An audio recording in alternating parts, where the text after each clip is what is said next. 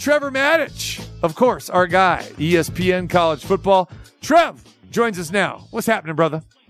Mr. TC, looking forward to this week, man. You got it. You got it. All right, Trevor. Let's uh let's talk a little NFL here and let's talk about the Raiders. Obviously, the news, you know, coming down late last night. Um, we didn't know it was going to come like this so soon, but Mark Davis made the move, and I want your thoughts on him relieving Josh McDaniels, Dave Ziegler of their duties. What are your thoughts?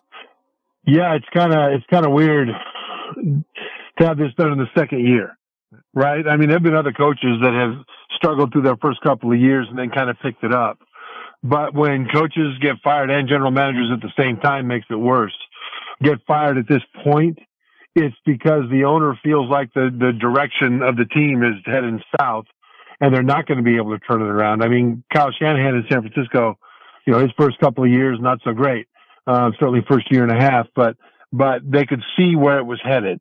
And in this one, it looks like they're headed just for more bad stuff. And, you know, when you look at, at what Josh McDaniels in his, you know, head coaching stints, he got fired midway through the second season at Denver as well for a very similar reason. I mean, making decisions that the owner looked at and said that was a terrible decision. We'll see if it plays out. Turns out it didn't. You know, they got a Pro Bowl quarterback in Denver, Jay Cutler, uh, the year before. Then here comes McDaniels. He has a falling out with Cutler, trades him away, and drafts Tim Tebow in the first round of quarterback. There, there you go. And one of the one of the things that he did with the Raiders was, you know, trade a first round and second round draft choices to Green Bay for Davante Adams, who's a great receiver. But that's something you do at that kind of a cost if you're a great receiver away from the Super Bowl especially when that receiver is around 30 years old. And the Raiders are nowhere near a great receiver away from a Super Bowl. So why aren't you trying to pick up young players and build from the bottom up rather than hang your hat on a receiver who's not going to be around or at least not going to be uh, he's going to be past his prime in a few years anyway by the time you get the rest of the roster built up. These kinds of decisions, I think, you know, Mr. Davis looked at and said, this team is not getting younger and better and more cap friendly. It's getting older and more expensive and overall getting worse. I mean, Chandler Jones, you know, they, they signed him a 32 year old pass rusher, you know, and, and uh, signed him to a pretty big contract. And, um, you know, are they, were they a pass rusher away from the Super Bowl or would they have been better off using that money to sign some younger free agents that they could then develop who will still be there five years later, hopefully contributing to the team. It just looked like the trajectory of the team was to get older, more expensive, and less capable overall. And I think that's why they pulled the trigger at this point. And you hit the nail on the head on all of those aspects, Trev. Exactly. That's exactly uh, the direction that team was going. They're still there right now. And that's why it is going to take uh, a rebuild. is going to take an overhaul and kind of like what the Detroit Lions uh, have been doing over the last uh, few years. And I love that with them because they were very open and transparent to their fan base saying, you're probably not going to like this, but this is the direction we're going to go. And we're going to, we're going to get draft picks. Uh, we're going to try to build through the draft. We're going to try to, we're going to hit on, on those picks and they, they've done pretty well with that, like with Aidan Hutchinson on the defensive side this and that. Maybe Jared Goff's not the guy, but he's played, you know, pretty well. And they've got a head coach that didn't have much experience, but they, they've stuck with it. So, you know, that's kind of an example where a team is like the Raiders. They've been in the doldrums for, for so long. But when you take that quick, you know, that quick path, that quick route, like, Hey, we want to be good. We can turn around real quick it's it, it's usually not the answer. And and you hit the nail on the head with those moves that the Raiders made, and and none of them have worked out. So this fan base is going to have to realize and understand that this is not an overnight um, fix. It it's going to take years to come back from this and build it the right way. And we'll see if fans have the patience to do it. Because you know, right now, I mean, you've you, you don't have a quarterback. You you went into the whole Patriot way thing from the general manager to the head coach to the offensive coordinator to the quarterback to the backup quarterback. And I mean, that's going to take a long time to recover from, from a, a cap hit standpoint, as well as trying to get, you know, uh, you know, fresh pieces in here. So it's, it, it, it's, it's gonna, gonna take some time, I guess is what I'm trying to say. I want to talk with you about the type of coach that you think this team needs? Now, we have seen the, that most teams in the NFL, when they pull the trigger and they hire a head coach, I'm not a fan of this at all. They've always gone, for the most part, the young offensive coordinator or the defensive coordinator, a guy that really doesn't have a whole bunch of head coaching experience. Uh, do you think that the main reason for this is that they don't want to pay a huge salary to a coach or that do you believe that the owners or presidents believe that, hey, this is really kind of the ladder that you have to take nowadays. And let's get somebody who's worked their way up in the system, whether a quarterback's coach to an offensive coordinator to, hey, let's have him be a head coach. Because it doesn't seem that that has really worked out for the, for the most part with most of these teams in the NFL that have gone that direction.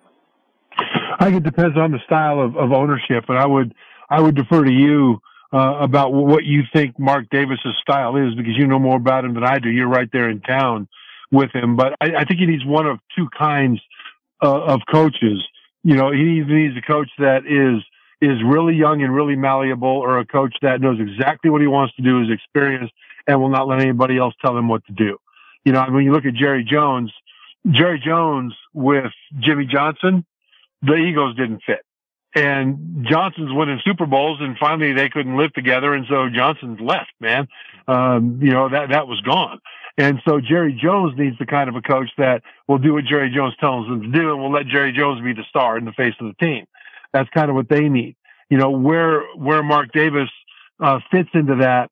Uh, again, I'll defer for you to say, but I will say this: that this is an organization that needs at the head coaching position a very strong leader, somebody who the, the players will look at as one who's had success, is no nonsense, and it w- will will do what he believes is right no matter what, so that there is one single direction. Josh McDaniels just there, there were so many weird things going on with that team. It's hard to say where they stemmed from.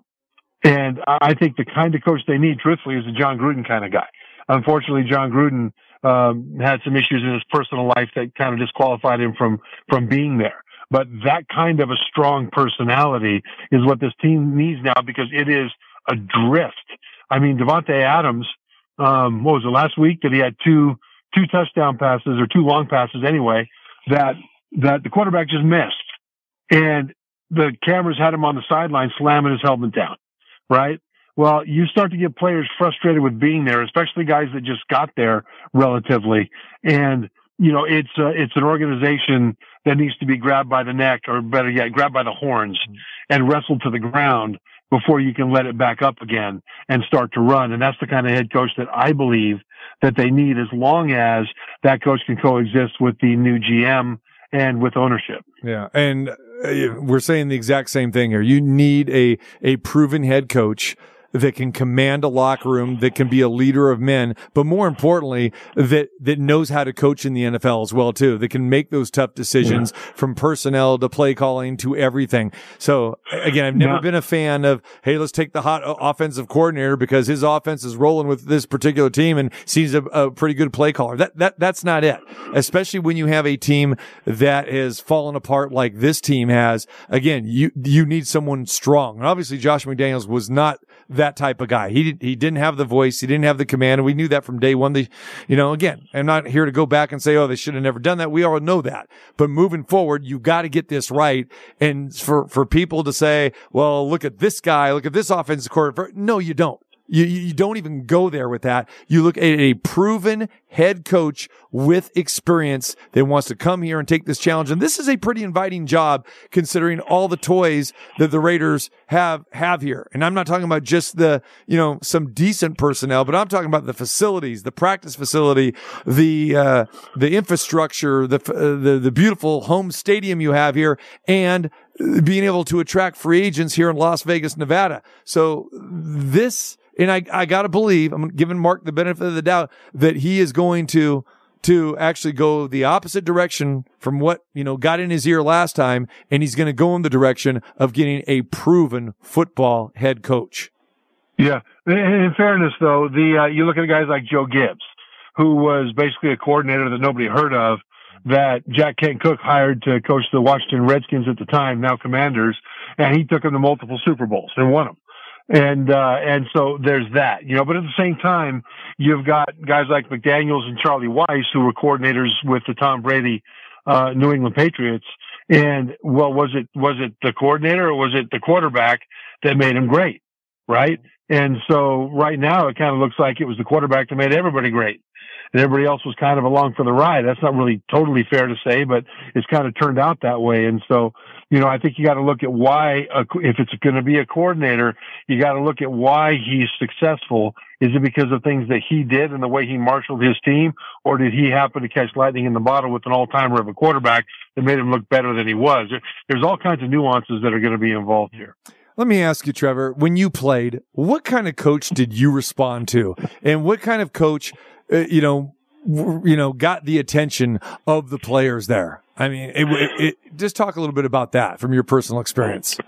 Yeah, TC, that's a, that's a good question. The, uh, the kind of coach I wanted to play for, the kind of the position coach and head coach, there were two features that they needed to have to make them perfect for me. One is that they needed to understand each individual player and what they needed in order to get the best out of them. Some players you need to grab by the face mask and shake them and they look at you and they get all fierce and then they go out and they excel and they need that catalyst, right? For me, if you did that, it's just a distraction for me. You just calmly tell me what you want me to do, how you want me to do it and let me go. If I need to be coached up on something, I will. If I'm doing something wrong, it's not because I'm being lazy. Just come up and correct me and then let me be on my way. You know, with Washington, uh, Redskins now commanders, you know, Brian Mitchell and I, um, on the punt team, we were doing something that nobody had done before and nobody does to this day because they couldn't. You know, I would snap without even looking back at the punter so I could block. I mean, ever, not just my eyes up at the beginning and then follow through with my hands and eyes on the snap. I just never looked back. So I could block as if I never, um, I never snapped the ball. And so Brian and I would do a bunch of things off of that. One of those things was I just look and see which guy was most likely to block Brian. I'd end up blocking that guy, you know, on the return. I'd end up going that way. I'd block that guy. He's waiting for Brian to release and I, I just knock him off of Brian and let Brian run down and, and light up the, the returner. And the coach was asking us, what are you, what are you doing? What are you guys doing? And Brian said to the coach, "I oh, don't worry about it. It's working, right? Yeah. Okay. All right. You know, so that kind of a thing I needed a coach like that. But the other side of it is that to me, the perfect coach and a player's coach, if you want to talk about that aspect, that term gets bandied about. A player's coach is not one who is easy to play for because he doesn't, doesn't push you hard. That's not a player's coach. A player's coach is the one who gets the most out of your teammates. You want a coach that's going to get the most out of the guy to the left and the right, not the coach that's going to let the guy to the left and the right, who are kind of prima donnas and high draft choices and big contracts, and they're going to kind of push the coach around and not let the coach, you know, do what actually needs to be done to get the most out of that guy. You want a coach that's going to get the most out of that guy based on what that guy needs and what he'll respond to the best because you're there to win. You're going to make money in the league if you if you win. You're going to stay on the same team if you're going to if you win you're going to have longevity if you can stay on the same team and get to your second and maybe even third contract if you win. Hmm. And so you don't want a coach that can be pushed around by the prima donnas. You want a coach that'll be able to wrangle the prima donnas into outstanding team players. So you put all those things together. And once again, it, it adds up to you start with a coach that has enough credibility that his word is law and everybody knows it. Hmm. Let me ask you this, Trev. Um, Jim Harbaugh's name obviously is going to get tossed around. It usually does with, with come coaches openings and it's got tossed around here before. This is a guy that you know pretty well because you've covered him a lot at the University of Michigan. Give me your thoughts on him. Does he leave Michigan? Is this a type of guy that can succeed at this point in time in his life in the NFL? I think he can. I think you look at his success with the 49ers uh, before he left and went back to college. Um, you know, he was a Super Bowl Super Bowl coach. I don't think they won it, but they uh, but they were there with Colin Kaepernick at quarterback. And the um, uh, I, I think there's a very good chance he won't be back at Michigan because of the the brewing scandal of alleged sign stealing and the way that thing is shaping up in Michigan. You know, there's a lot of smoke and a lot of sparks right now a lot of evidence that if it's true evidence seems to look really bad for Michigan and Harbaugh you know, we don't want to convict on the accusation, but it does look like that plus the other NCAA investigation that's still ongoing for a level two recruiting violation and stuff like that. It may well be that, that he and Michigan together might say, look, rather than stay here and deal with the NCAA and whatever's going on, get out of here. Right. And he may decide to leave. Now you got the Raiders, maybe the Bears, maybe the Commanders. There's going to be, there's going to be some places that would be looking at, uh, at Harbaugh if and when they come open. We know the Raiders has already come open now uh, unless they give it to Antonio Pierce long term. I, I, don't know that they'll do that, but the uh, but Harbaugh is the kind of guy that we talked about. He is a hard nosed, no nonsense guy who will not be pushed around by anyone. He also has a little bit of Bill Parcells in it, which is to say Parcells will get the most out of his players, but he would wear them out. Right. And it wasn't fun to play for him after a while. In college, you get away with that because guys, you know, they up and graduate, you get a new bunch in. In the NFL, you got a core of veterans that, that need to continue to respond to you. So that's one thing that he'd have to maybe moderate just a little bit if he comes back to the league. But he would be the kind of coach that would at least get the Raiders back on the proper footing. Got it. He is Trevor Matich, ESPN College Football. We know you got some duties to get to right now, my friend, and uh, we'll look forward to seeing you on uh, the TV with that, and then uh, looking forward to talking with you on Friday for best bets. Appreciate it. Thanks, TC. Great stuff, man. Appreciate it. There is Trevor Matich uh, with his thoughts.